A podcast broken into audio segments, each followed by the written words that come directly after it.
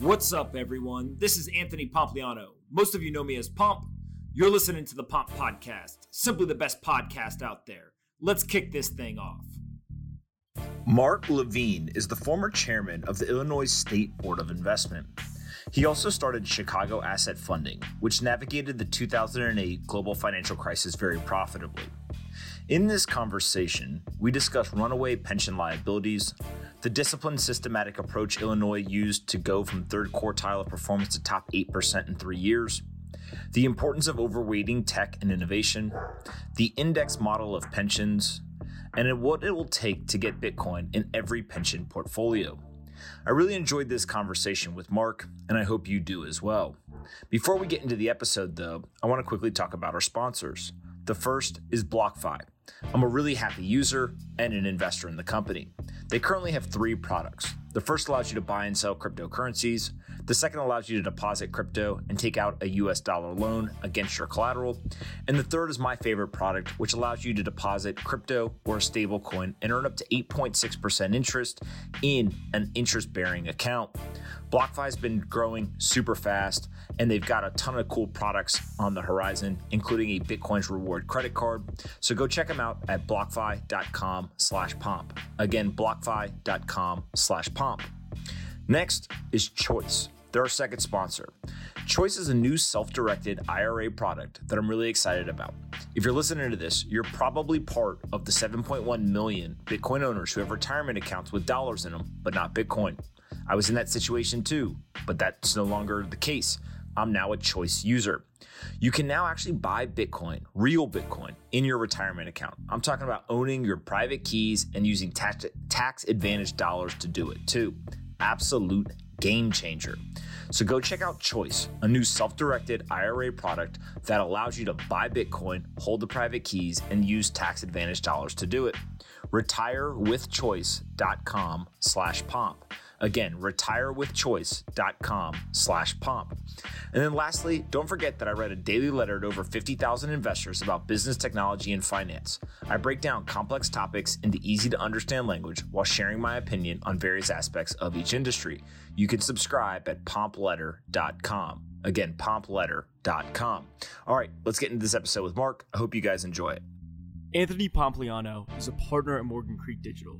All opinions expressed by Pomp or his guests on this podcast are solely their opinions and do not reflect the opinions of Morgan Creek Digital or Morgan Creek Capital Management.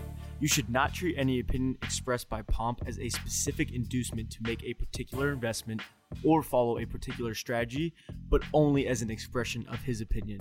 This podcast is for informational purposes only. All right, guys, bang bang! I am super excited to have Marc here today. Uh, he has uh, he's the first person to come on the podcast who's actually sat on the pension side of the table uh, and made all of the decisions and kind of looked through everything that uh, we spent a lot of time talking with here. So, Marc, thanks so much for doing this. Thank you for having me, Pomp. Yeah. Uh, for the like three people who watch this who don't know who you are, uh, let's just start with kind of your background and what did you do before you got to uh, the Board of Investments? Sure, sure, sure. So um, I come out of the financial world. I um, back in 1990, uh, uh, which is literally a lifetime ago. Um, I came out of Kellogg and um, actually worked for a, a, couple of banks in Chicago that Continental, which is now part of B of A. Um, and I got it very, very early days. Okay, I got into securitization, so the cre- the kind of creation of asset-backed securities. And so this is like five years after Lou invented the mortgage-backed security. I mean, the, so it was the great. It was the most fun thing in the world because you were like inventing with every deal. You were inventing something, and and you know, and it was um, you know, so it was really a blast. Pretty quickly, my at the time boss and later um, partner figured out that um, going through the whole process with rating agencies, et cetera, and creating a beautiful investment grade bond um, was an enormous amount of work. And then we would like double the work and go to investors and actually, frankly, give them all the upside. So we developed, we actually invented a structured investment vehicle, um, which uh, were basically a initially Merrill and later Salomon, which became Citi, would raise capital for us, really off of our credit ratings and our track record as it got built up. Um, and uh, so we really financed all of our paper through the structured investment vehicle. In about 2004, I uh, started with uh, uh, with a with with a new partner, um, Jim Kostakis. We started Chicago Asset Funding to essentially do the same thing, um, and uh, um, and uh, you know, so so to, before we get kind of get to 0809, which was quite a quite an experience. Um, you know, I, I, so I invented all sorts of new asset classes in um, asset securities, only because I was kind of the first one doing it, uh, among the first people doing it. One of them, funny enough, was precious metals, which sort of plays a role in your world, right? And uh, so I did the first ever securitization of gold, silver, platinum. Um, uh, both uh, you know kind of the physical metal and, and warehouse receipts and loans secured by that did feature films and equipment leases et cetera et cetera so so then you kind of pop up like 0809 and chicago asset funding's kind of churning along doing fine not, not so great not so bad making a decent living. And um, and then you know the sort of storm came. And the way our vehicle worked is we match funded our assets, which was quite unique, right? Because hedge funds, of course, have like redemption, like uh, you know, sort of rapid redemption, and um, and most structured investment vehicles had a lot of commercial paper funding, like short term, you know, kind of super risky balance sheet. All right, and um, so we had our capital in let's call it late 08 lasted through 2012 2013 which at that time literally was forever all right we're talking right after lehman failed um, so that was permanent capital and what we did was we moved um, uh, so we, we had nice corporate paper we were able to sell for 97 cents on the dollar which so, which was gold right and we're talking like september october 2000, right 2008 right when Lehman's failing. And what we did was we um, we did a few things with the money, but 80 to 90 percent of what we invested in were, C, were, were was a, a, thing called a CLO, which still you know still exists big time today. Um, actually, it's funny. In fact, my first boss and later partner in securitization invented the CLO back Continental Bank in 1989. Um, or the way he would describe it, he exported financial disaster to the Japanese uh, by selling them the kind of B pieces. But um, but what a CLO is is a portfolio of senior secured loans, mostly to private equity owned businesses, and um, and then the, the the funding comes from from bonds in different tranches. So maybe the first 60 cents, 70 cents is a AAA first pay, total money good, no matter like the, the world could come to an end. Then you have some mez pieces, junior capital, and finally some equity. And we we we did buy some first base, but we we bought a heck of a lot of uh, of the kind of junior, the sort of riskier, but with still with lots. Of, we didn't buy the equity. Uh, we really couldn't, based on our kind of investment guidelines. Um, uh, so we had nice capital underneath us, portfolio of senior secured loans, right? So right? So high yields, unsecured, high yield can get crushed, okay, in a, like a, uh, what we're living through with COVID, and we maybe should talk about that a little bit later. But um, senior secured loans, like, so these things, initially we were buying, them, they were 50, you know, 50, 60 cents. Later, they were like 10 cents. There were days, Pomp, where um, literally days where Wachovia is one of our trading partners would tell me, Marc, you're the only bid in the world for CLO paper. okay, seven cents. Like, and uh, right for literally, we our view was these are par bonds. We're going to get through this. The, there's a lot of garbage paper out there. The mortgage derivative paper was complete garbage and was five cents and deserved to be five cents, right? It was best kind of six, like you could spend five and make six. We were spending 10 to make a hundred. Um, and, and then, you know, kind of mid 09, late, kind of late second quarter, 2009, um, I got to kind of hand it to him. Like Geithner's, um, you know, those stress tests, if you recall that, that then led to a bunch of, that kind of went on the back of TARP and led to a bunch of equity offerings by all the big banks.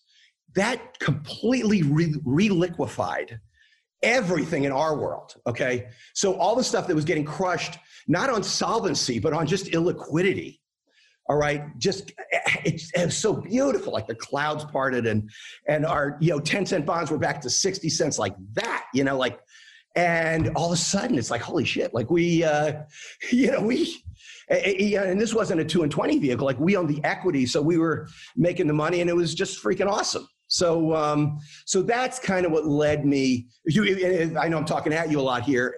I could, uh, you know, so to transition now to how I ended up at the pension. All right. Um, so I pop out of that whole thing, and I, I go from a guy making you know 20 30 bips on a few dollars to you know really having some money and um, so i kind of wanted to give back and um, you know and you sort of want to use your skill set and capabilities to right that's uh, the way i think kind of everyone should approach this kind of thing and um, so I, yeah, I met this guy who ended up running for governor, and um, you know, and uh, and I started actually writing about so here in Illinois, as you know, and I know we're going to talk quite a bit about the um, uh, right. We we have a, you know a pension system that on the liability front, okay, uh, right, was you know all these promises that could never be kept, and is literally just a complete you know train wreck that has been in process and very obvious for 25 years. I started writing about that. I even did a, I did a little bit of TV, which worked out quite well because I kind of got the nerves out in local TV, and um, for sort of what happened later on. Um, and then um, so Bruce Rauner gets elected governor, and he asked me if I, you know, want to serve on the pension, which we, of course, chatted about previously. He knew what the answer would be, and um, so that starts in 2015. So it's really um, uh, that's kind of how I got started there.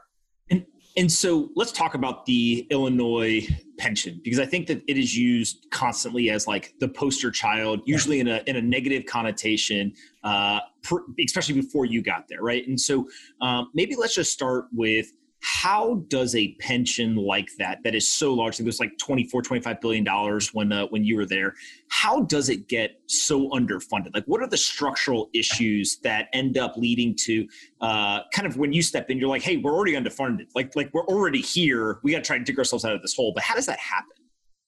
Okay.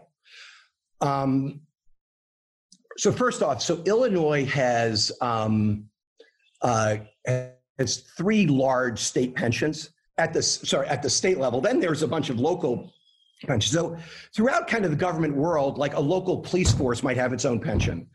A um, now normally with teachers, there's usually a unified pension per state, which is why think places like you know Illinois teachers and CalSTRS, which is the California State Teacher Pension, how they get so freaking enormous. Um, and um, so what a pension is, is you take money out of the, well, first they're negotiating collective bargaining. The, um, you'll take money out of a paycheck of a state employee, a teacher, maybe a university worker, and there are some corporate pensions as well. But now they mostly reside in the kind of in the you know kind of government world. Um, they are those the way it should work and the way it really hasn't. You know, maybe it has in certain places, certainly not in Illinois. Is then in a methodical way, okay, the state would match that contribution, okay? And um, that money, so that money's getting collected throughout a career and it gets invested professionally, hopefully. And um, and by the way, the problems in pensions really, I would all, I really say this across the country. The problems in pensions really hasn't been on the asset side. It has not been on the asset side. It's been on the liability side, and here's why: there was there was no connection between the the funding that was coming in through the employees and through and through more importantly the employers right the states and the local you know local governments et cetera and the benefits that were being promised. They were completely disconnected. So what you had was negotiations all right where on one side table you had union leadership doing exactly what they should be doing. I don't i don't quibble at all. They're trying to get as much money as they can for the people they represent. And on the other side you had buffoons. You know, you had like, like, come on, dude, have a calculator. Like, so no math on one side and perfect math, perfect math on the other side. So what happened was the promises could have never been kept. And then you add on that the tonic, which we're all very familiar with. And you know this happens big time in Illinois, and this happened other it has happened other places. All Illinois is a poster child for for kind of screwing around with the formulas to fund the pension where politicians love spending their budgets okay on things for current you know kind of current you know maybe that and, a lot of good things transportation education police i mean things that have to be done and, and are you know necessary and right? But but um, so what they would do with these pensions is they'd come up with all kinds of ridiculous excuses to not fund them. And you, here's the thing: when you, as, as your viewers know extremely well, when you start compounding, okay, and you take a holiday in like 1997, all right. 2020 comes along, you're 23. I mean, you compounded that. That's how you end up at 40% funding. And, and, and, so, really, what you're talking about here is uh, you've got multiple sources of inflow, right? So, you've got the employee's paycheck. There's a portion of that that's an inflow. The state or the, the government is supposed to match. In many cases, they either don't fully match or they don't match at all or whatever it is. Right. So, there should be inflow, but you're not getting that capital. Yep. And then, once you get the the inflows into uh, what I'll just call kind of the asset management pool. That asset management pool then is grown through the investments that are made, right? And so you're you're basically making the argument, which I tend to agree with, that like step one was we told employees, hey, you're going to get X, but it was impossible to deliver on X. And then step two was when we took the employees' capital and put it into the pool, the states didn't provide 100% of what they should have provided. And now you kind of have a double whammy. So just starting out the, the pool of capital that the investment team at the pension has is lower than what they should have had. And also the expectations of what they need to deliver are nearly impossible given what the union was able to uh, to negotiate. Is that kind of a fair setting of the the scenario? That is that's exactly right. That's okay. exactly right. So you step in, and uh, what was the underfunding status when you took over as a, as the chairman? So under this will sound better. I, I really don't deserve the um, how, how, sort of good this might sound. The whole thing is at such a ridiculous level. I came in; it was probably thirty percent. I ended; it was forty percent. Uh, and um, and and so the reasons for that aren't. It's not any magic that I did. I mean, I did. I will say this: when I got there, are um, by the, to, to take a further step back, the twenty four billion dollars that ISB manages now um, which is about what it managed a year ago when I left, um, year, a little over a year ago. Uh, when I got there, we managed 18 billion. So we had a nice four-year run. We didn't do stupid things, and, and we did some good stuff. And although I think really the the great things we did are even more so sort of in the future. We'll talk about kind of rankings and, and kind of the evidence of uh, the success we had. But the other piece of it is, is that the truth of the matter is that states Illinois, big time, and I'd say states across the country have done a much, much better job.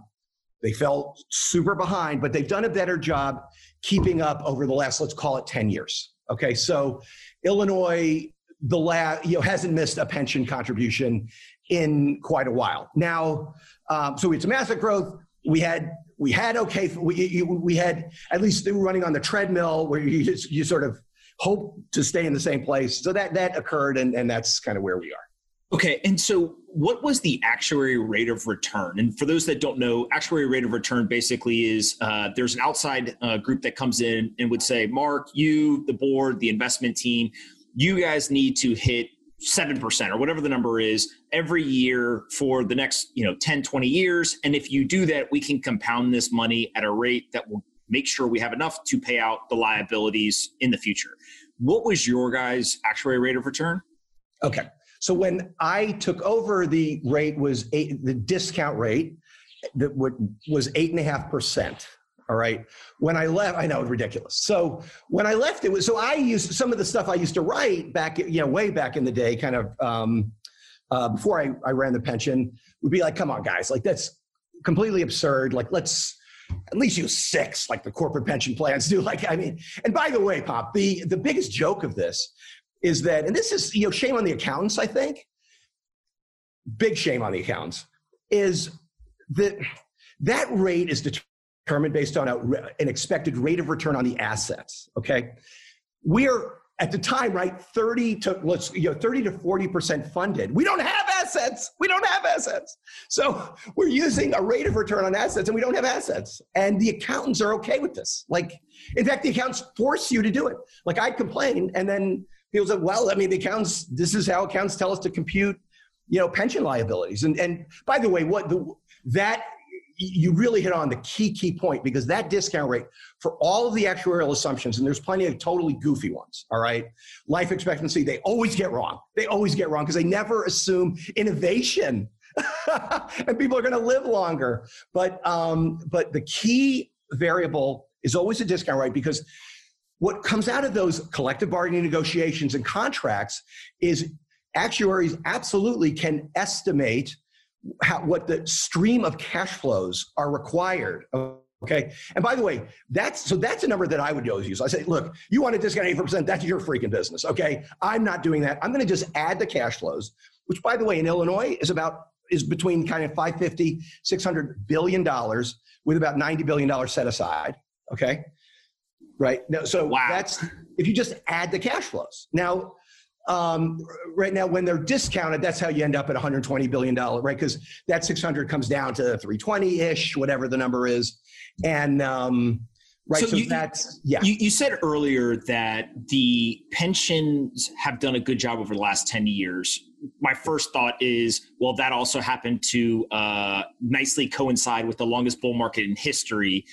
How much of uh, what i will call um, the structural issues or uh, aspects of the financial system and kind of the inflating through QE, et cetera, of those asset prices over a full decade.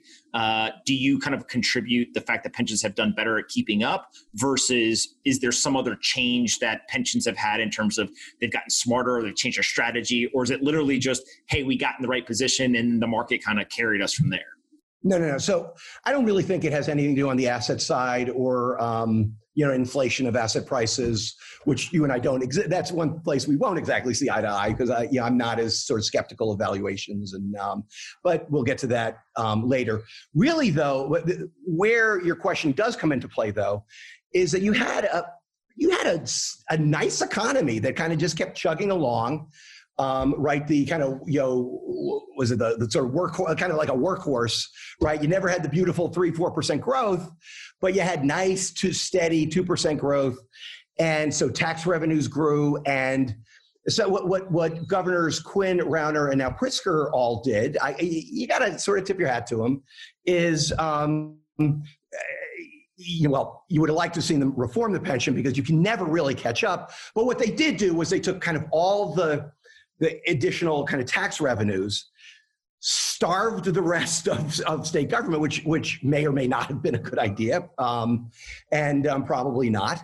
And um, and all that money just got sucked into this freaking big, you know, pension hairball. Just sucks in everything, and um, and I think that really explains so I think it was they had the money. Is kind of yeah. And, and, so when you stepped in, uh, I, re- actually remember this. Uh, there was a huge focus on historically pension managers have essentially gone out found the best asset managers you know in the world uh, and they give them the money and there's all these questions about fees and structure and risk they're taking and kind of all the things that come with who are we giving our money to and you know what's the probability they're going to give us back a great return you took a very different approach uh, and one that I think now has become uh, one replicated in other places, uh, but two also more and more people are starting to say, wait a second, like that may be something that makes a lot of sense. So let's talk through just kind of at a high level, like what the philosophy of the invest uh, investment strategy is, and then we can get into some more of the tactical things that you guys did. Awesome. Okay. Um, so here's a philosophy: is for starters, so pensions allocate asset, right? We we have an you know an asset allocation to exactly what you expect, right? To stocks, bonds, real estate. Uh, other you know some pensions might have commodities, might have diversifying strategies. I mean, all so there's all different things, and then of course there's subclasses within those. Okay. The um, now within so so that's kind of the top of the stack, let's say, are the are the asset classes than sub asset classes. And how do you get those invested? Most pensions allocate, invest that money, which we'll call allocating, okay? Um, invest that money through third party managers. That is smart. That is a smart way to do it. Okay, that is smart. If I didn't mention it three times already, um, what you I, I, you don't want to build some big investment team to be picking stocks, finding private equity investments, God help you. Pensions have done all right in direct investing in real estate. Um, and I saw you had a tweet last night. Somebody wants to let's talk about real estate absolutely in a little bit um, when, we, when we're drilling down. Um, so they've done okay in that, and there's a sort of limited kind of trouble you can get in, let's say, with real estate, um, unless the brother-in-law, one of the trustees, uh, right, is, is, a developer, and you know you're laughing, pal. I, am laughing because I've read the stories. I know what happens. so, but like when so when, so when you took over, right? There's 24 or 18 to 24 billion dollars somewhere in there. Uh, you guys are actually not doing well. Third third percent or quartile of performance and you basically, from what I understand, walked in and just started saying, look, let's get into kind of a just start slashing fees make sure that we're not spending a bunch of money to, to actually get our capital invested. Um, and then you took this kind of disciplined systematic approach that was really focused on innovation. So kind of explain what that means when you say a disciplined systematic approach with an overweight or focus on kind of technology and innovation. Got it. Got it. Okay. So um, so the portfolio that I inherited um, had two, three hundred managers across. Right, so no. Po- could you imagine? Like, it, and by the way, it was volunteer. Um, so uh, I was re- willing to really kind of get in. I was going to be, you know, I, I was soon to be elected chairman, and but I mean, what are you going to do with two or three hundred managers? You can't possibly wrap your arms around it. And really, we should be focusing on the top of the stack on allocation um, and so right away, you know, I often say I, I, had no preconceived notions on things like hedge funds, private equity, credit, you know, opportunistic credit, real estate, et cetera. Um, but I did have a preconceived notion that sh- you want to simplify, you want to be able to understand what the hell it is you have, right? You have board meetings quarterly. We have, maybe you'll have six a year, right? So, um, and you got a lot to do in them and you've got a limited staff. So you want to simplify, and it's fine. I, I, in a million, so I love indexing. I index about half my, half my own assets. The beautiful thing about indexing is once you you take that allocation to top of the stack I was telling you about, you know, public market equities, domestic, right, domestic, international, right. If you index, there's nothing to do. Like you're done. You don't need a staff. You don't need, you don't, the board doesn't need to discuss it. You are going to get the market return, right? And there's all this attacking of, you know, that it's, you know, terrible and you end up owning a bunch of stuff. You know, I mean, look at the assets that to this day are the concentrations in the SP 500. So, uh, which again, we can get to a little bit later as I sort of go through your question. So, so index, what I didn't realize though, is I had no idea. So all pensions pensions operate around around the government, right? They're funded by governments. Uh, you know, these state pensions, which is mo- most of the pension assets. Um, anytime you have government around, you're going to have politics around. And um, early on, like I got, it's unbelievable. I'm driving somewhere, I get a call, and I don't recognize the number, but it's a lobbyist. It's a lobbyist calling me about some manager that they hear that we, we're going to be, you know, reducing, shortening the, you know, simplifying the manager roster. And um, I'm like, do you realize you're calling me is a material piece of data, right? That will support getting rid of your, whoever you're calling me about. Please don't tell me the name. Like, are you kidding me? Like, I mean, that happened. And that, by the way, happened more than once. Um, and um, so I was, uh, I, I, I was fortunate in that I had, you know, the governor, governor's staff were super supportive of what kind of whatever it is I did, I think. And so as soon as those calls went in over there, they're like, deal with Marc. yeah, it, it, was a brick wall. Okay. And, and, and it feels like um, as you step in as the chairman, like really, you, you, said it already, right? Like the goal is do we get the asset allocation right? Meaning we're going to take 10% put it in real estate. We're going to put you know 60% in stocks. We're going to put in you know here's how we break it down across all the different indices whatever it ends up being. Most people will then spend tons and tons of time on well which manager do we select within oh. this bucket? What you're basically making the argument for and, and you guys did was you basically said look if most of people aren't going to beat the industry benchmark then why don't we just invest in the industry benchmark? and therefore, yes, there might be one or two people who beat it, but we're going to beat 80, 90% of the managers in this space, anyways, by just investing in the benchmark. It's easier. We just buy it. We don't have to go and check on a manager, do all that kind of stuff. And then also, it's usually much cheaper on top of that, right? And there's an and there's an additional advantage, which is so the the, the meeting that I was elected chairman of, we terminated. So there were four managers out of the hundreds that were on watch. So I'm like, surely if we have like 200 matches we can we can at least terminate the four that are on watch and have been on watch for a year for or more than a year. So um so sure enough of course the media was there and there was a you know articles written later yada yada which i think actually to me they they i think started out as hit pieces. They made, i think they made us look terrific.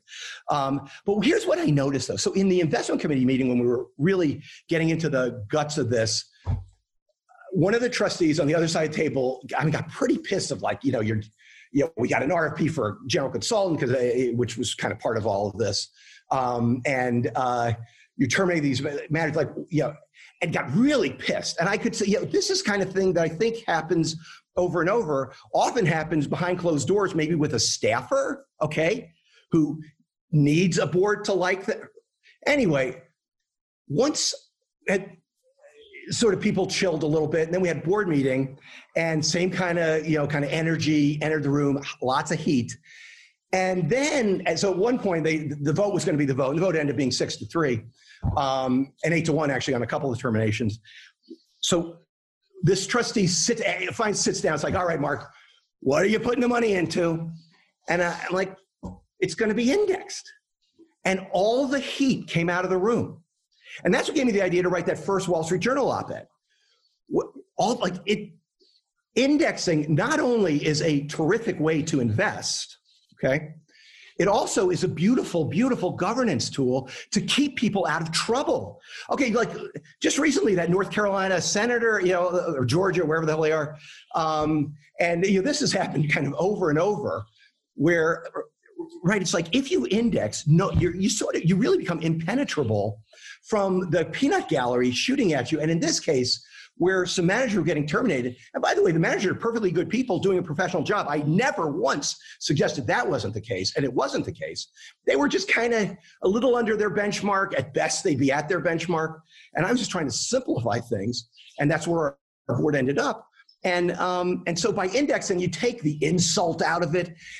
And and the other piece of this, Pomp, is and, you know, there's actually some, so there's a, a professor actually, is at Arizona State, um, Sunil Wahal, who I've quoted a couple times in some of my, some of my materials, who's done great, great academic research, uh, which I kind of got obsessed with on institutional investor decisions. By the way, this is not just pensions, this is endowments, foundations. Everyone suffers from this of you're constantly firing managers and hiring other ones. Okay, flavor of the month. All right. And so it's like beautiful academic research that in like 80 90% of the cases the manager you replace that came in is kind of underperforming their benchmark as you know within sort of a year or two uh, and you're just running on a treadmill. You're wasting your time. And, and, I think that maybe it was Nevada is where there was a CIO and he oh. not and he like fired every like literally the entire investment staff. And he like put I, don't, I don't remember exactly, but like 80, 90% of the capital was all in indexes. And then he would just kind of check on it like once a week. And, and the article I read kind of made it seem like, you know, he had a pretty easy life, right? He was managing quite a bit of money. So yeah, so I, I, spent some time with him actually um, at a uh, we met at a conference, and you know I gave him the big you know fist pump right out of the blocks, and so he's kind of the opposite of he's we're very similar. He's sort of the opposite of me because I'm this kind of wild, you know, uh, right? I love talking about what I'm doing. He's kind of the shy guy in the back of the room, but the guy is awesome. And um, so Tim Martin is a reporter for the Wall Street Journal um, who covered pensions and is now in Asia. And um, he's the guy actually put sort of me on the map um, and our and the Illinois, more importantly, the Illinois approach. Um, on the map, as, you know, when he wrote the, he wrote the article in kind of March, April. He wrote the. He, by the way, he's the one who wrote wrote the article you're referring to. So he put me on the map with this article of Marc Levine answering question for a hedge fund executive at board meeting last week. Why do I need you?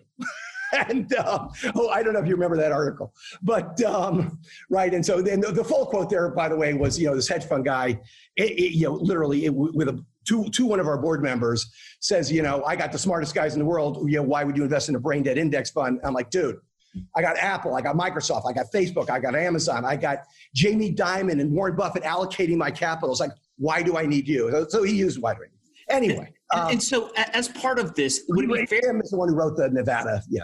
Got it. And, and, so would it be fair to say that pretty much the approach that you've looked at is uh, unless you were able to invest in the top, you know, 0.1 of the 0.1 of the 0.1%. Kind of there's probably, you know, three asset managers in, in each category. Unless you're an LP in those funds that are the absolute cream of the crop, Yep. Everyone, anything else, you're better off going into the index for all of the reasons that you described, right? It's kind of like that. There is, you know, some 0.1 of 0.1 percent that is that cream of the crop. Everything else indexing, and you're pretty much golden at that point if you get the asset allocation right. Is that fair? Yes, that, that is absolutely fair. And the first thing I always say is, um, uh, um, uh, by the way, you're getting some some noise out. Uh, uh, a little bit, but but you're fine. Oh, good. Okay, okay, okay, okay. Sorry. So, um, the first thing I always say, Pomp, is is if if all you do is index, there's there's just nothing wrong with that, and you're probably going to be better off than getting it. In most cases, you're going to be better. We actually thought that we had an approach. Remember, we're 24 billion dollars. Like we have access to various resources um, and had an approach that we believed in, which we'll get to soon, right? The outs- this outsourcing model. Um, but um, there's nothing wrong with indexing. That's of course what like Nevada does. They index 90% of portfolio and 10% equity. And by the way, when I met him, he's like, I don't, I'm not sure about that 10%. But um, uh, but anyway, the um, uh, if, if if I could riff a bit on public market equity allocation, um, which is kind of where your question's going here's kind of the way I see it. Um, if if you have,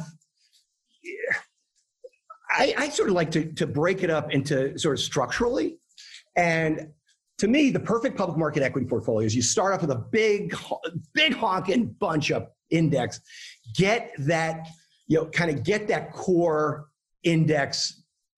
You know, so that, you know, one thing is you, you don't want to screw up so bad, right? From, you know, from sort of doing things on the periphery, which by the way would include just hiring any active manager, um, where you end up so far from normal equity returns that it's sort of, that that it's actually kind of super material to returns of the fund, right? So um, so I think you start off with a big chunk of passive, no matter what. Lay, then I layer on top of that kind of three different sort of three areas. First would be factors, right? So factor so Fama French Factors, the 1991 paper, right, won Nobel Prize, um, led to their, their Nobel Prize, um, that there are a few factors that are highly predictive, right, of, um, right, of potential outperformance. Now, I don't necessarily believe that those factors are value, low vol, um, momentum. Momentum was actually a sixth one, um, and uh, anyway, small cap. So, um, uh, so so you can invest in factors actually very, very inexpensively. There's, and by the way, there's ETFs, et cetera, um, for, you know, for individual investors. You know, we could pay like two bips to BlackRock or something like that, uh, and, um, you know, which is free. And, um, and you know, half that goes to the licensing, the, the you know, the factor. Um, and um, uh, so what I, I like, there's two things I like about factors, not to do a ton of, but to maybe do 10, per, 10 15%.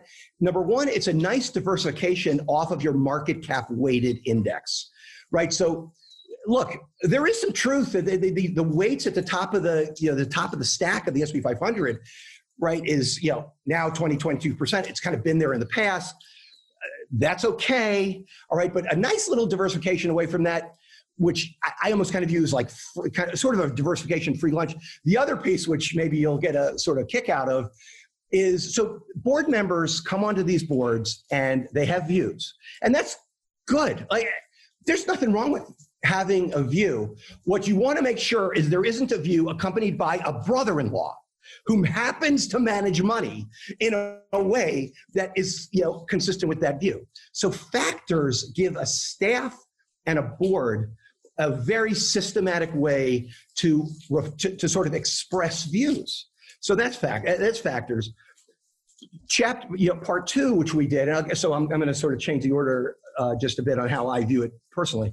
Um, but what we got this the idiosyncratic investing, so more kind of private equity style investing. There are some guys out there, Seth Klarman, Chris Hohn, who, and we had some of these guys in our portfolio who are just, it's just weird. Warren Buffett back in the day, okay? I'm as disappointed as everybody, believe me, with the way things have gone the last, particularly that annual meeting this year. But um, uh, very disappointed. But um, uh, but idiosyncratic investors who don't, who are absolute, all they're looking at is absolute return, okay, and concentrate. They will tend to concentrate like crazy. Chris Hohn, which is TCI, might have two names in his top 50, you know, half his portfolio. He does that all the time, okay? Um, and so that's something that we did quite a bit of. We did that. It drifted over to technology, which is where innovation. Uh, so the the other piece, which we didn't do, which had I stayed on, which I'd had enough, believe me. But um, the third piece, when you're thinking about the structure of a public market equity portfolio, is are kind of themes. And this is where um, we're actually like your interview with Cathie Woods, I just loved. Um, right? So think Cathie and that, like the, this theme of innovation. And so that's actually why I invest my own money. So I have this theme that I just, I happen to believe in that the IT departments across the world are going to be completely restructured over the next 10 years. And they're going to move from on-prem to cloud. Like it's, uh, so that's a theme. Biotech's a thing. There's all sorts of different things. And, um, right now a theme is COVID, right? So it's funny, I see like these ETFs with um, like COVID ETFs, bullshit marketing, pardon my language, where um, yeah, they're investing in these, these vaccine manufacturers. No, no, no. A, a, COVID portfolio is cruise lines and real estate. Like, come on, guys. So anyway, so that's up to me a public market portfolio. And, and, so when you do that, you've got kind of the core in the indexes, and then you've got factors, right? You've got the idiosyncratic, and then you've got um, the uh, the themes one of the big themes that I think you guys did over the four years, and, and so for people that don't know, is uh, under your guidance and, and, the rest of the board, the pension went from that third quartile to top 8% over kind of the three year period um, of all pension performance. So, kind of it worked, would be the takeaway from, from that. Uh, you guys had an overweight and a focus on technology and innovation. And so, maybe kind of talk a little bit about how you kind of arrived at technology and innovation being that uh, theme, and then what you guys tactically did to get exposure in technology and innovation. Okay. I wish I could tell you I'm a total genius and right and the staff would like it um what we did was we had so we as I said, when we started, you know, we had actually 80 hedge fund managers when I started, and we got rid of almost all of them. The ones that survived, and really were part of um, came through. This is actually a, a, pretty decent segue into the outsourcing side of our model. So we used a firm called Rock Creek to pick all of our active managers. Back in the day, later we did an RFP and we added HighVista to. And, and by the way, the portfolio today is like literally diversified portfolio, a thousand basis points of alpha, public market. I mean, crazy. That's how you end up top eight percent last three years, top three percent last year. Um, the uh, so rock the, the Rock Creek portfolio, and there was a little bit of nudging from me with um, with the folks over there of come on, let's concentrate. Like I don't want you to have 16 managers. That's too like narrow, narrow, narrow, and um, and that's where some of these idiosyncratic guys, like a like again like a TCI, um, a Parvus. Uh, but also some some managers. So these are managers that were in a portfolio for quite a while, guys like Tiger Global, Coatue. I wish uh, uh, you know some firms that I like, like Whale Rock and Sequoia, weren't Sequoia weren't in there, um, but um, but we had enough of it that um, right. So those guys, they they thematically invested in tech, and we sort of watched it and liked it. and um, uh, and it produced terrific returns. And um, you, you know, at the beginning, I'm like cracking jokes. I'm like, oh, you know, thanks for investing in Google for us. Like, I don't think we could have spot. I don't think we could have spotted that one. But the truth of the matter is, it was great that they had these big, big overweights, you know, across tech, you know, across technology, and in fact, going into small cap as well. Yeah, and, and so one of the things that's really interesting to me is, uh, and we've talked about a million times on the podcast, of just the best performing institutions, whether they're foundations, endowments, pensions, whatever it is, uh, they tend to be overweight innovation like you're talking about here. And normally the way that they're doing that, uh, a little bit of private equity, but really venture capital is, is where they're finding a lot of that. And, and you're kind of mentioning it here uh, to the tune of, you know, if you look at Dietrich Foundation, they're like 80, 90%. If you look at um, something like GMO, I think uh, Jeremy Grantham recently said he's like 70% in his personal portfolio of venture capital, like such outrageous allocations to the private markets uh, around venture capital that obviously a pension can't go do that but where do you think about in terms of when you say overweight like what does that look like? Are we talking 5 10% are we talking getting to you know kind of 20 30% in venture capital? Like where do you think for a conservative organization like a pension is actually realistic if they want to be overweight they could get to? Right. So, for starters, as far as venture capital goes, you're exactly right that the endowments, and Yale, of course, is the um, the poster child of this, right? That you know, going back 30, 40 years, um, right? What happened, I think, I assume, was a lot of these venture capital firms were operating with the universities, with like the you know the right the the, the academics at the universities, and that drifted over to the endowment.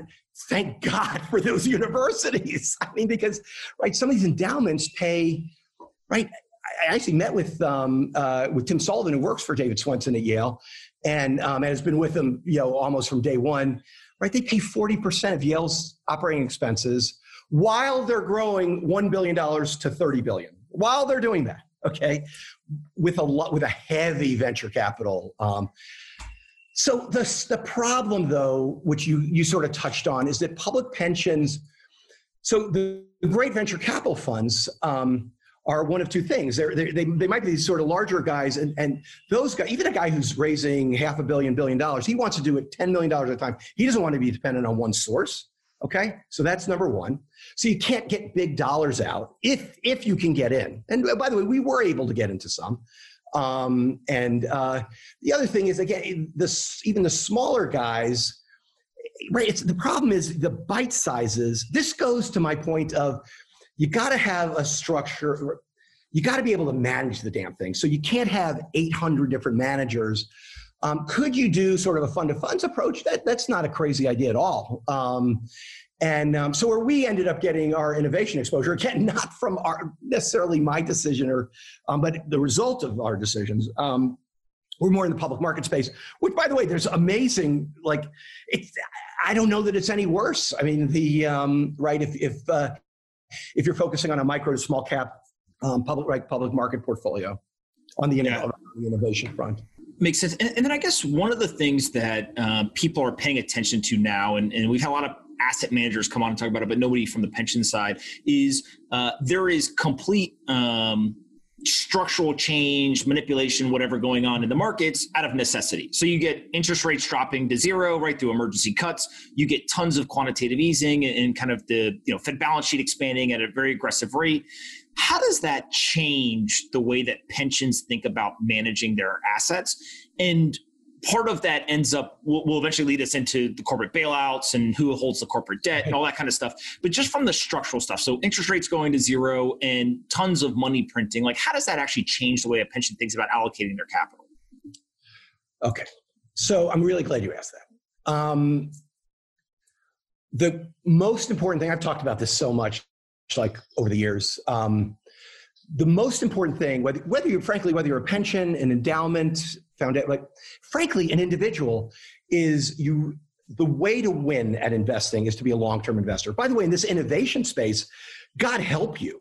God help you if you think you're to like day trade or even have like a one year time horizon because you're to get nailed. Like you could own the best freaking thing in the world but you can get nailed at any time. And um, i tell people if they've got like a three I view if you have a three year time horizon, that's really not long enough. Now, five year I think is long Okay.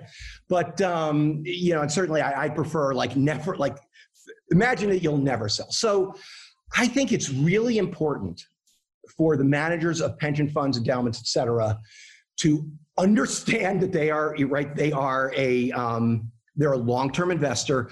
It's a long game. And what matters in 2020 really isn't that decisive, right? It's what, what the way the world looks look, looks in 2050, and I sort of feel like you have to be optimistic, and um, and I am actually extremely optimistic, and and the reason why I'm so happy you asked this is this fixation on, and I'm sure I'm going counter now to many of your guests, this fixation on standard deviation. What a effing joke! What a joke! Standard deviation is your friend as a pension investor. It's your friend. Volatility explain that. Friend. Explain that. Yeah, ex- explain why that is. Okay. So, and by the way, that entire hedge fund universe, right, sold themselves as a standard, like just horrible.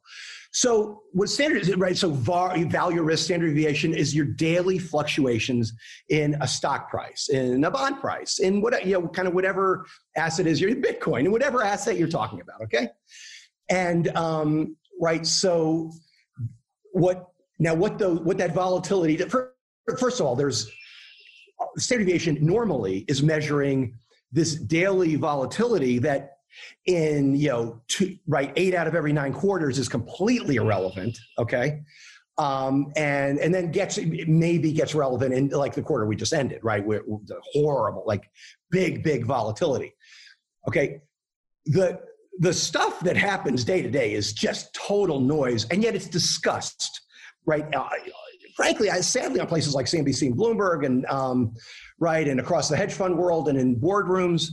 Um, I even think, you know, standard deviation at a time like today, where it's, you know, cranked up big time because massive volatility, right? You have an S&P dropping by thir- by like 37%, then popping back up by third, like in a month down, a month, oh my God.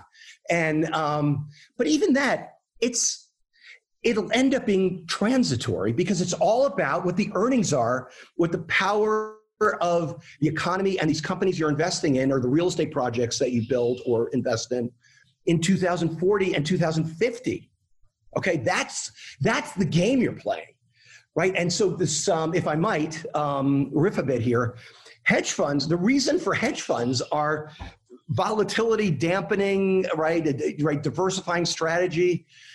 It's like, and they charge, you know, charging these ridiculous amounts for no returns, and it's all about the standard deviation portfolio. It's like, so, like, what are you getting? Like, what the way hedge funds and, and you know with hedge funds you got to separate them into the stock pickers and the derivative books.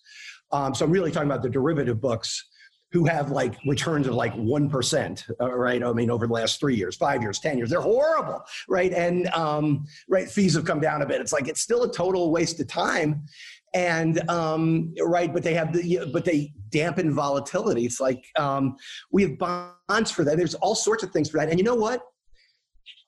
Even if you believe in having a diversifying strategy, as like I talked about with factors and the public market public market equity book, um, you know, having a five percent, yeah, it's like we pay our bond guys like eight basis points. Like that's what it's worth. So if somebody is going to, you know, you know, is going to have dampen your volatility, that's it's not a. This is not a two and twenty five. You pay you pay big fees, okay, for big returns right? You actually want volatility. You want what's called tracking error, right?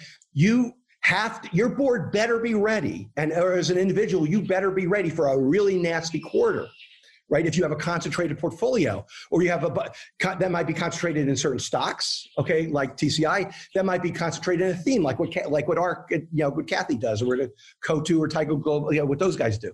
So, um, right. So that's anyway. That's uh, and, and, what you're basically talking. Th- th- this is always something that, um, and, and, we'll talk about Bitcoin here in a second. But like, this is always my point when it comes to Bitcoin. When people say, "Oh, Bitcoin's too volatile," right? I, and I always use kind of two examples. I say one, volatility is not a negative thing. You need volatility to drive returns over long periods of time, right? So if something's not volatile, you'll never get a return from it. And, yet, and yes, it won't go down, but it won't go up either. So volatility isn't necessarily bad. When it goes against you, it's nasty. When it goes with you, then you know it's your friend.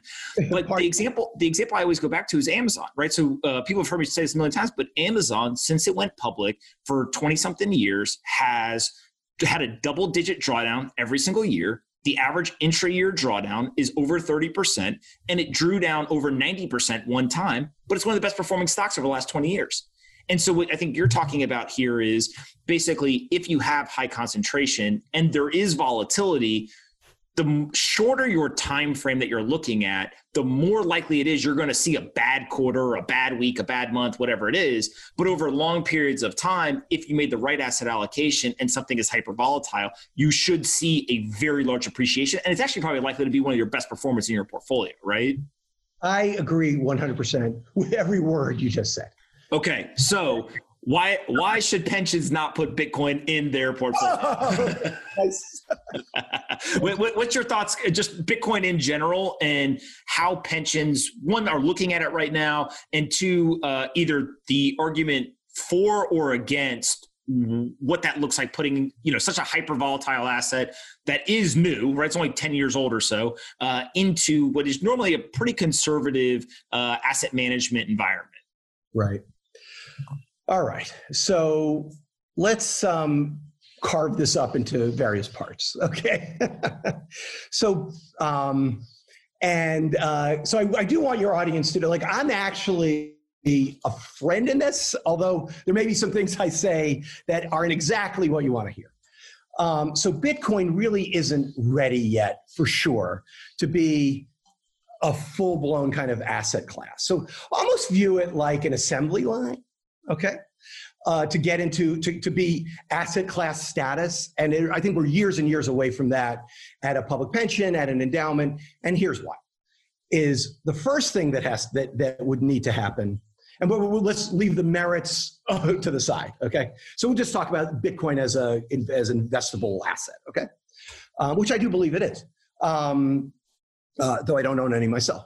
So the first thing is um, Ma- the managers you remember you're hiring managers to make your decisions okay so within the asset classes that you've established and i when i think about it there's sort of several different asset classes you could imagine bitcoin going in um, and we'll get to that in just a sec so the, the way this would work is first some managers would put some bitcoin in it'll need to do well. I mean, unfortunately, like the vol, this is the way it is, pal. Like, um, if uh, right so if a manager puts in some bitcoin and it drops by 50% uh, they're not going to be talking about it right? And, and, by the way and i'm okay with like i'm totally okay with all that. And and um, right but um, so it almost needs to start becoming an interesting story to, to even just register beyond some manager you happen to have hired who you let do whatever it is they do invested in it.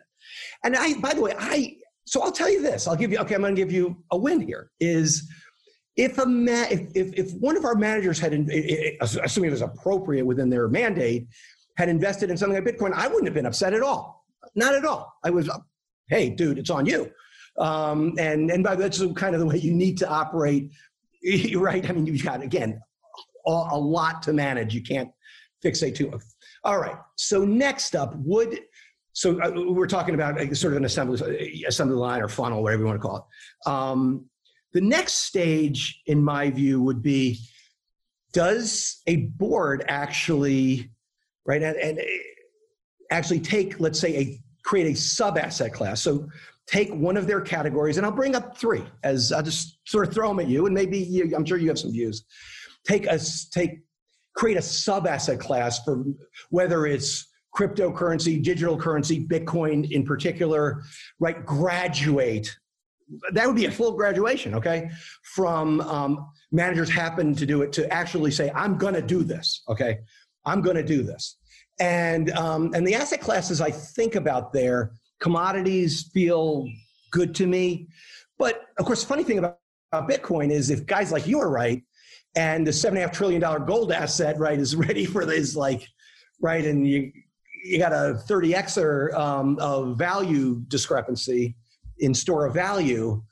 Uh, um, it's funny that I don't think I need to explain to your audience. Uh, um, maybe in, maybe your kind of innovation buckets, right? So whether that's private or public, maybe an innovation manager, you could see it fitting in there. And then, of course, the last piece is if you have a diversifying strategy, which is where these hedge funds are, you could totally see it fitting in there as well.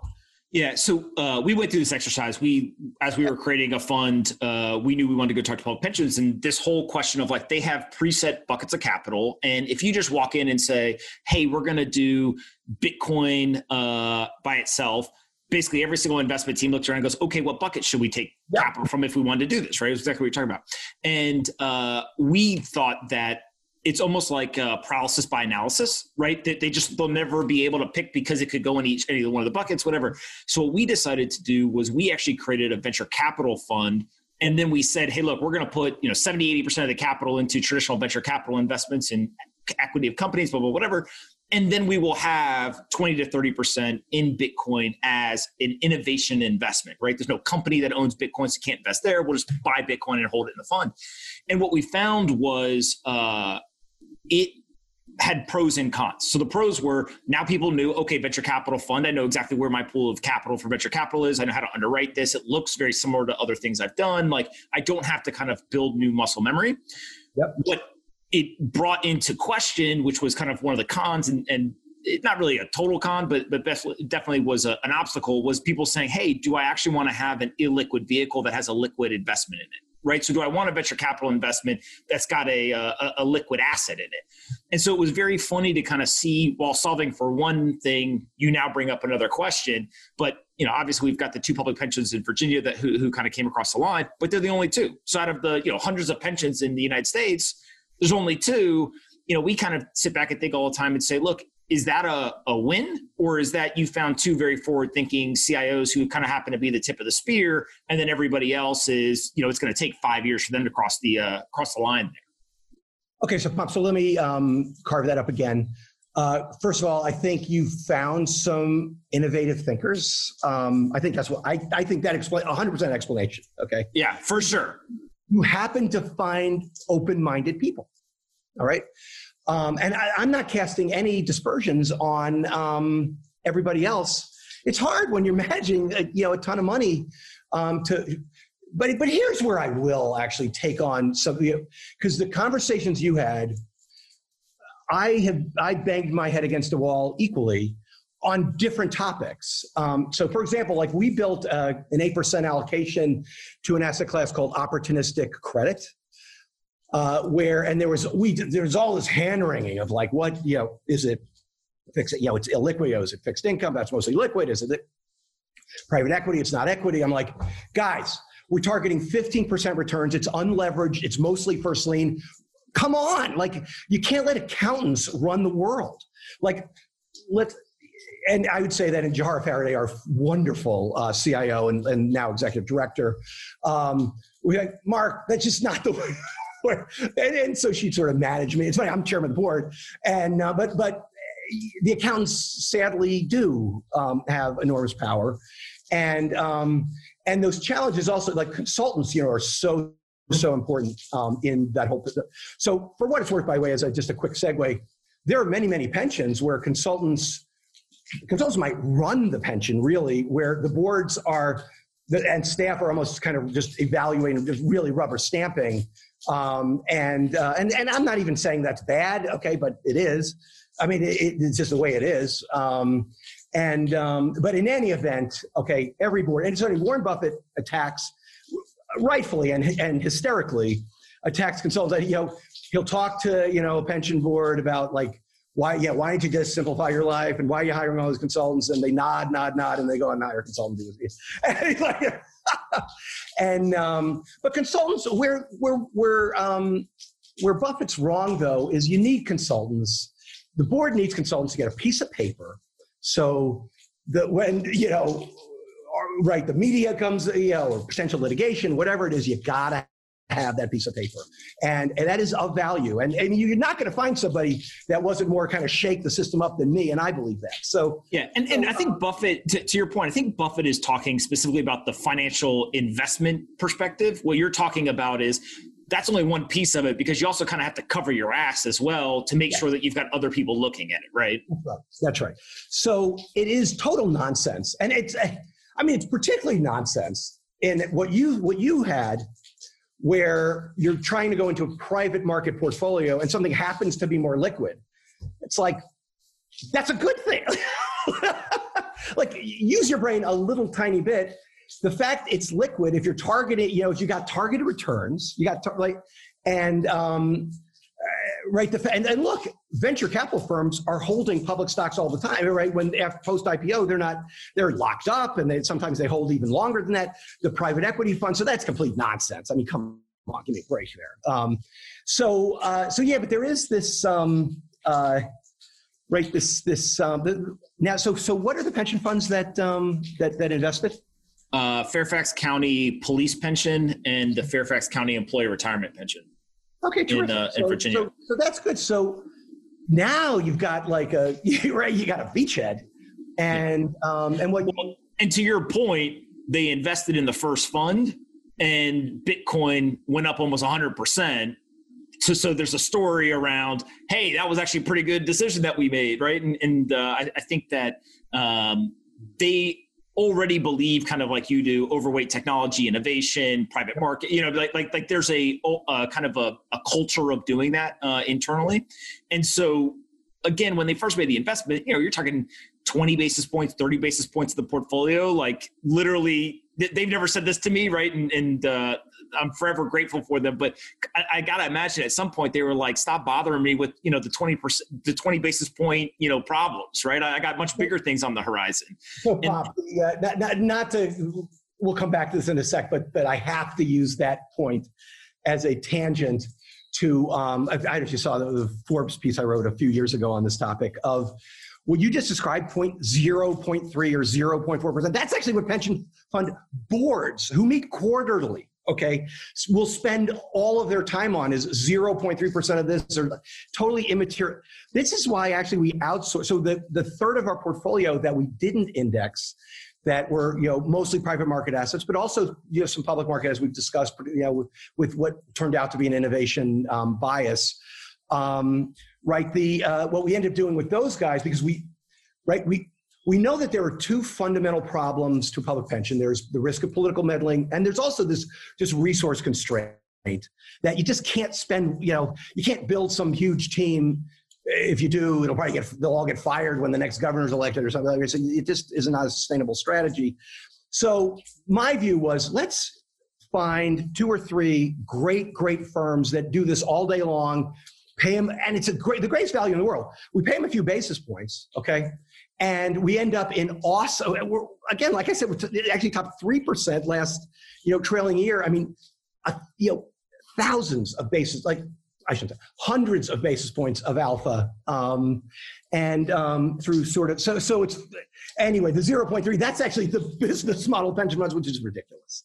Um, so, so we can, of course, head back. Let, let, me ask this about Bitcoin. What do you think okay. has to happen? If you had to say, like, here are the milestones that, uh, for those that don't understand the pension world very well, they've never met with somebody in the pension world, like, what do you think the milestones are that Bitcoin has to hit in order for uh, pension investors to take it more seriously is how I'll put it, right? People hate when I say that, but that's essentially what it is. Right now, it's this, you know, 150 to 200 billion dollar asset, makes a lot of noise, but it's pretty small compared to everything else they're looking at. Uh, and there's some teams maybe that have started to get up to speed on it, but not a lot. And so, what do you think has to happen in order for it to be taken um, as kind of a more serious opportunity with the largest capital allocators in the world?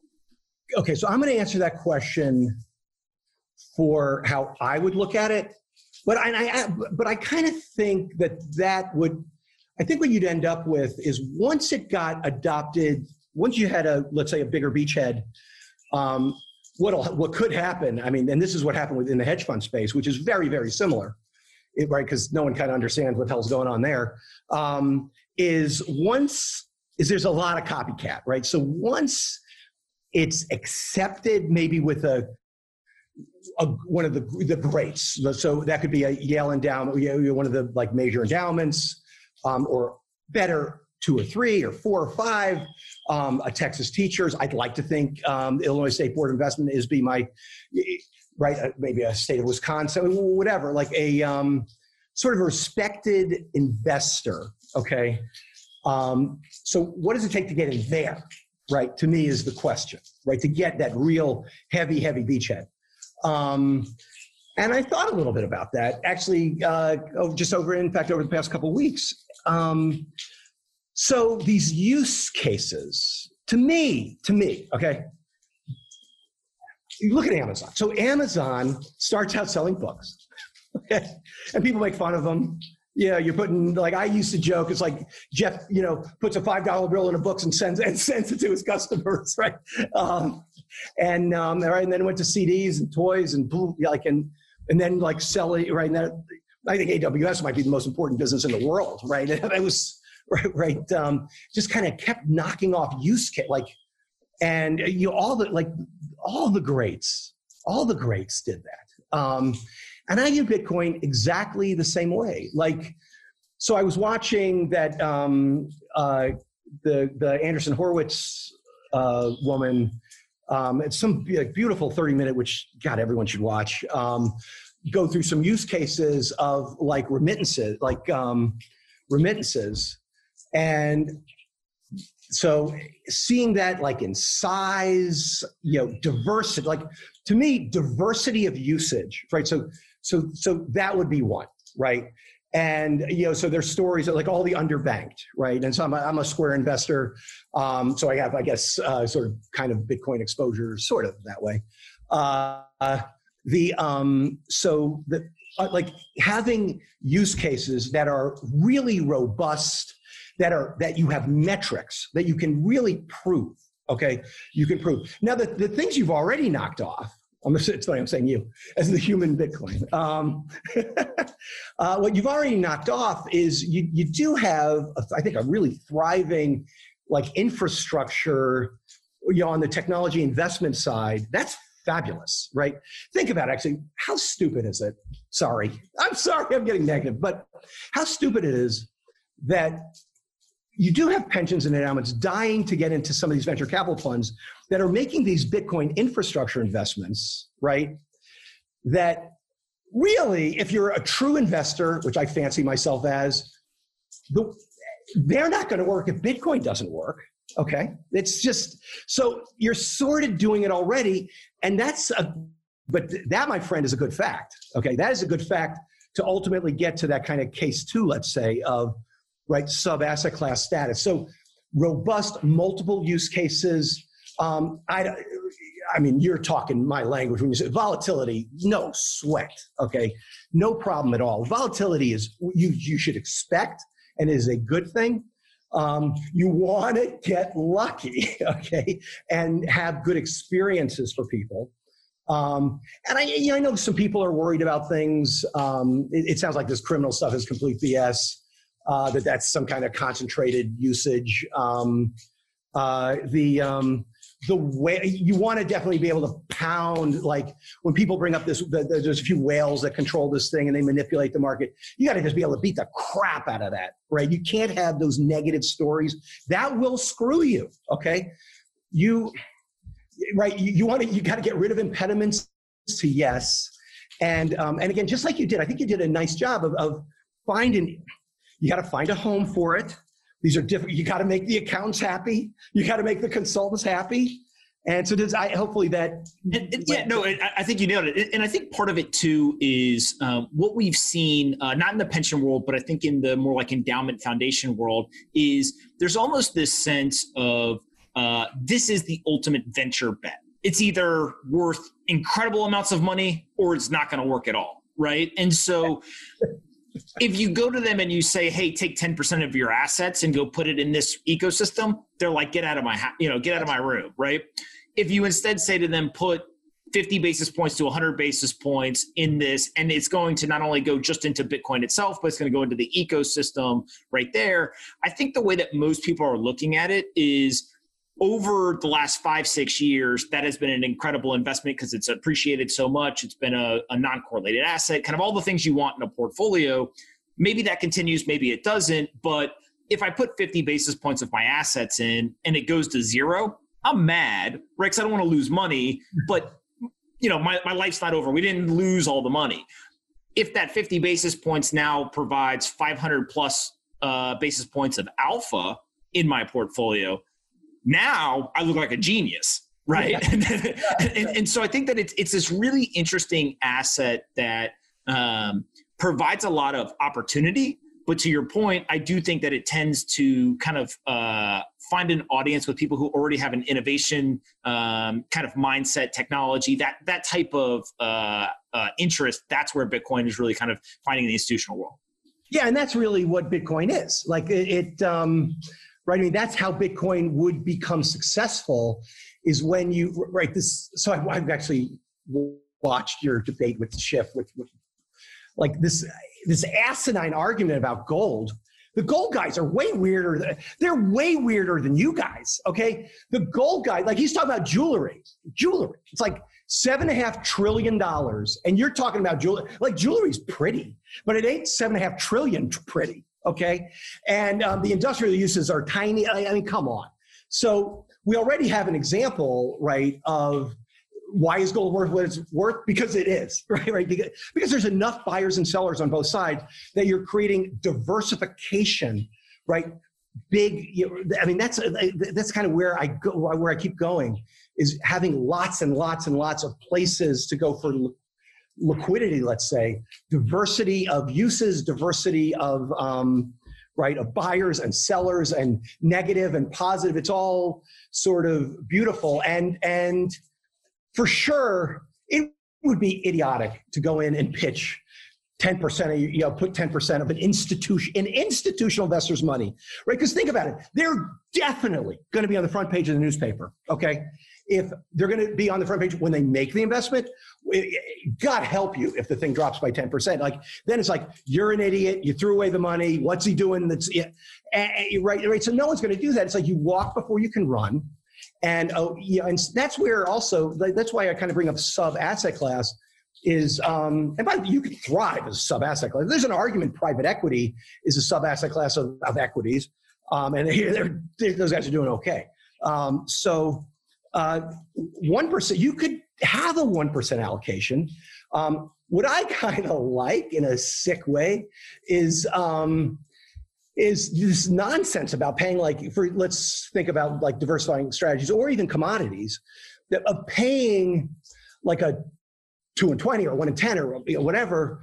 Um, bitcoin is something you could get exposure to virtually for free. You can just open an account um, or you can have a manager like, like, there, there's so many different ways to do it it's not necessarily like a promotional vehicle which i hate okay and I think that's um, I think that's actually quite helpful as I think about. I've never really thought about that before. So um, yeah, no, I, I love it. The, the, last thing I want to finish up talking about is uh, there's pensions across the country that are super underfunded, and you know I think you nailed it on the head earlier. Uh, you can have literally the best investors in the world invest in the capital. It's going to be very difficult, if not impossible, to actually get to uh, fully funded status in the next 10, 15, maybe even 20 years. What how do you think about uh, we've now seen a number of calls for government bailouts of the pension system, right? And uh, I've seen a couple of different kind of proposals, if you will, or informal proposals as to how it would happen. But the general idea is hey, the pension doesn't have enough money to pay its liabilities, and therefore, if the airlines are going to get bailouts, and you know the MTA is going to get bailouts, and basically the government's just going to become the sugar daddy for for a bunch of these different industries, why not bail out local governments and pensions and state pensions and things like that? Like how do you just think about that? And, and do you think that's possible? Like do you think that actually could happen? I think it will happen. Um, but not exactly the way you're describing or um, uh, it'll be the, the republicans will all call it a bailout and the dems will be pissed about various other things.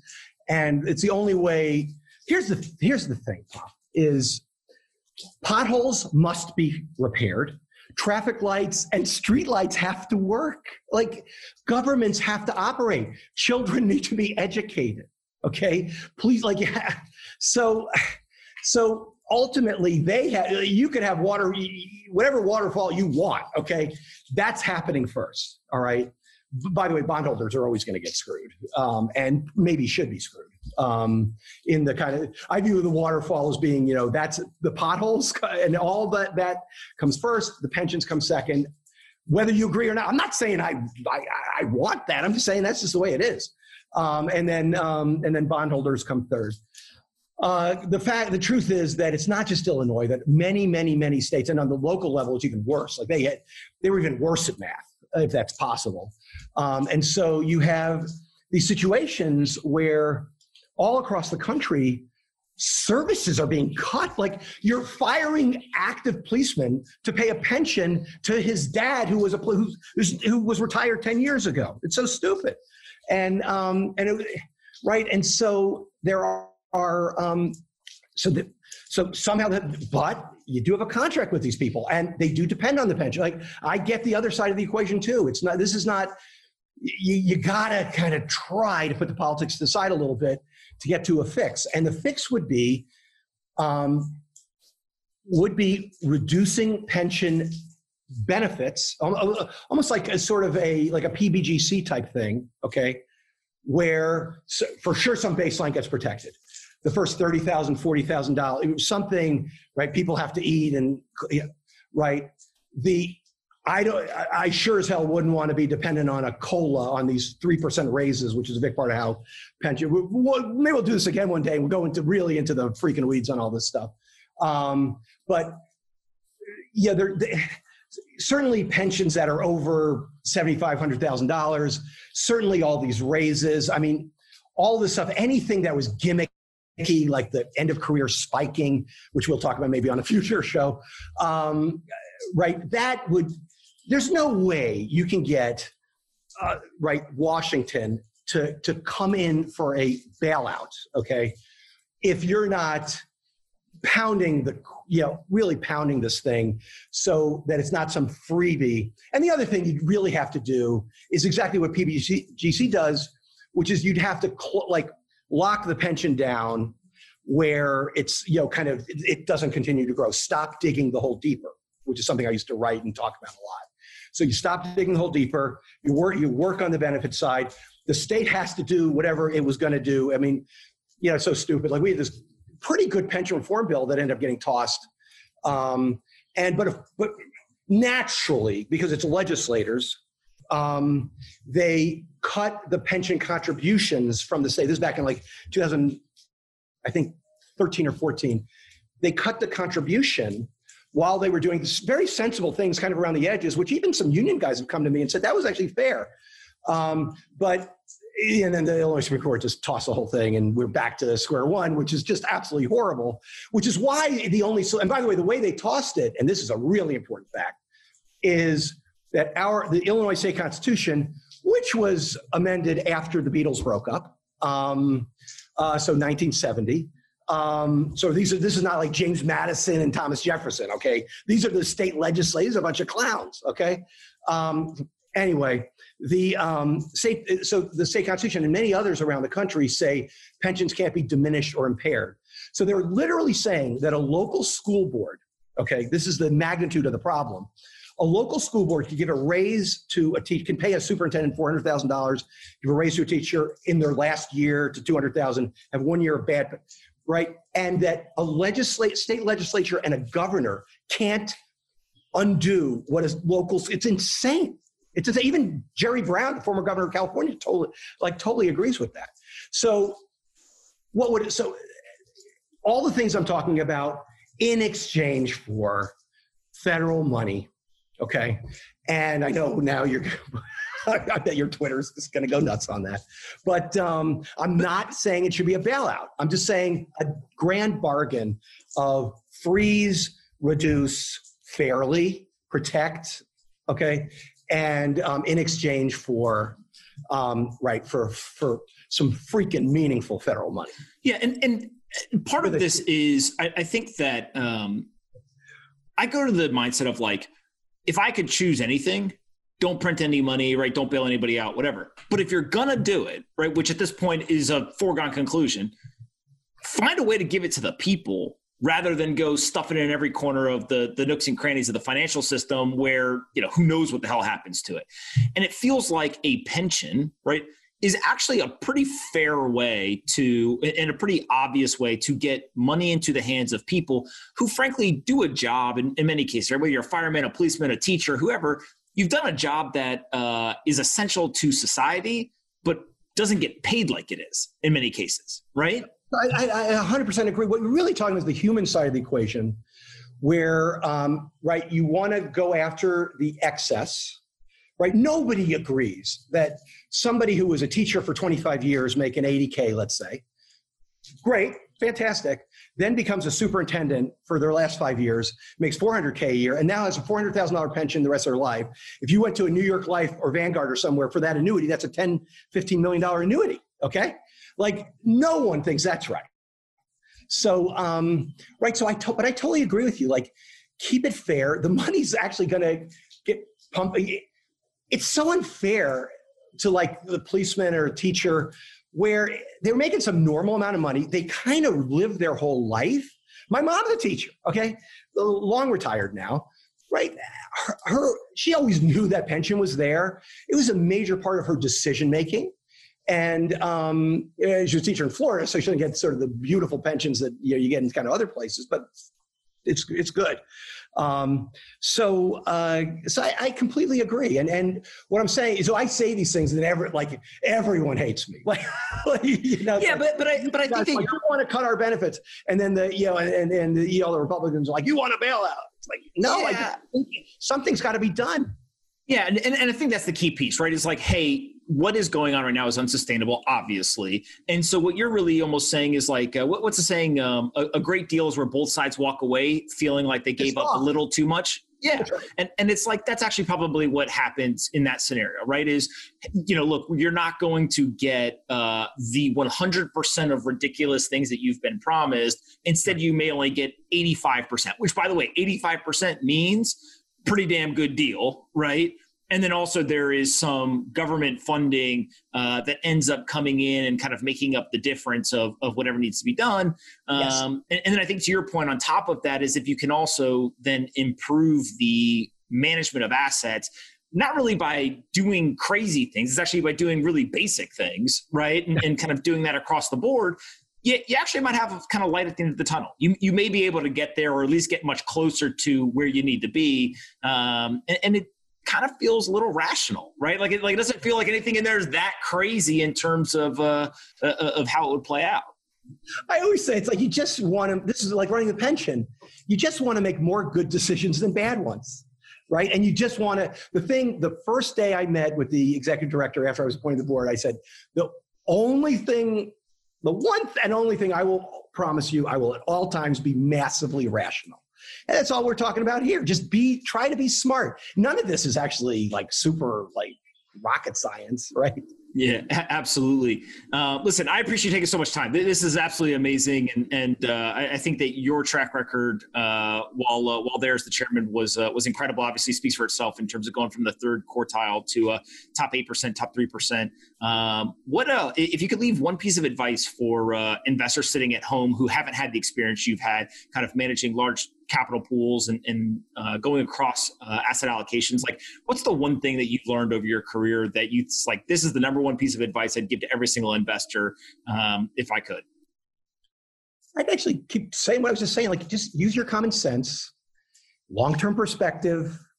Don't try if, if, if you're confused don't do it right? Just use right and um, and you're actually going to probably you're going to probably get to a good place if you just use your common sense this is not if some if something sounds super complicated it's probably not great I, I love that. That's such a simple but important piece of advice that I think uh, people would do well listening to that. Uh, I finish up each episode asking two questions. The first is, uh, what is the most important book you've ever read? Ah, uh,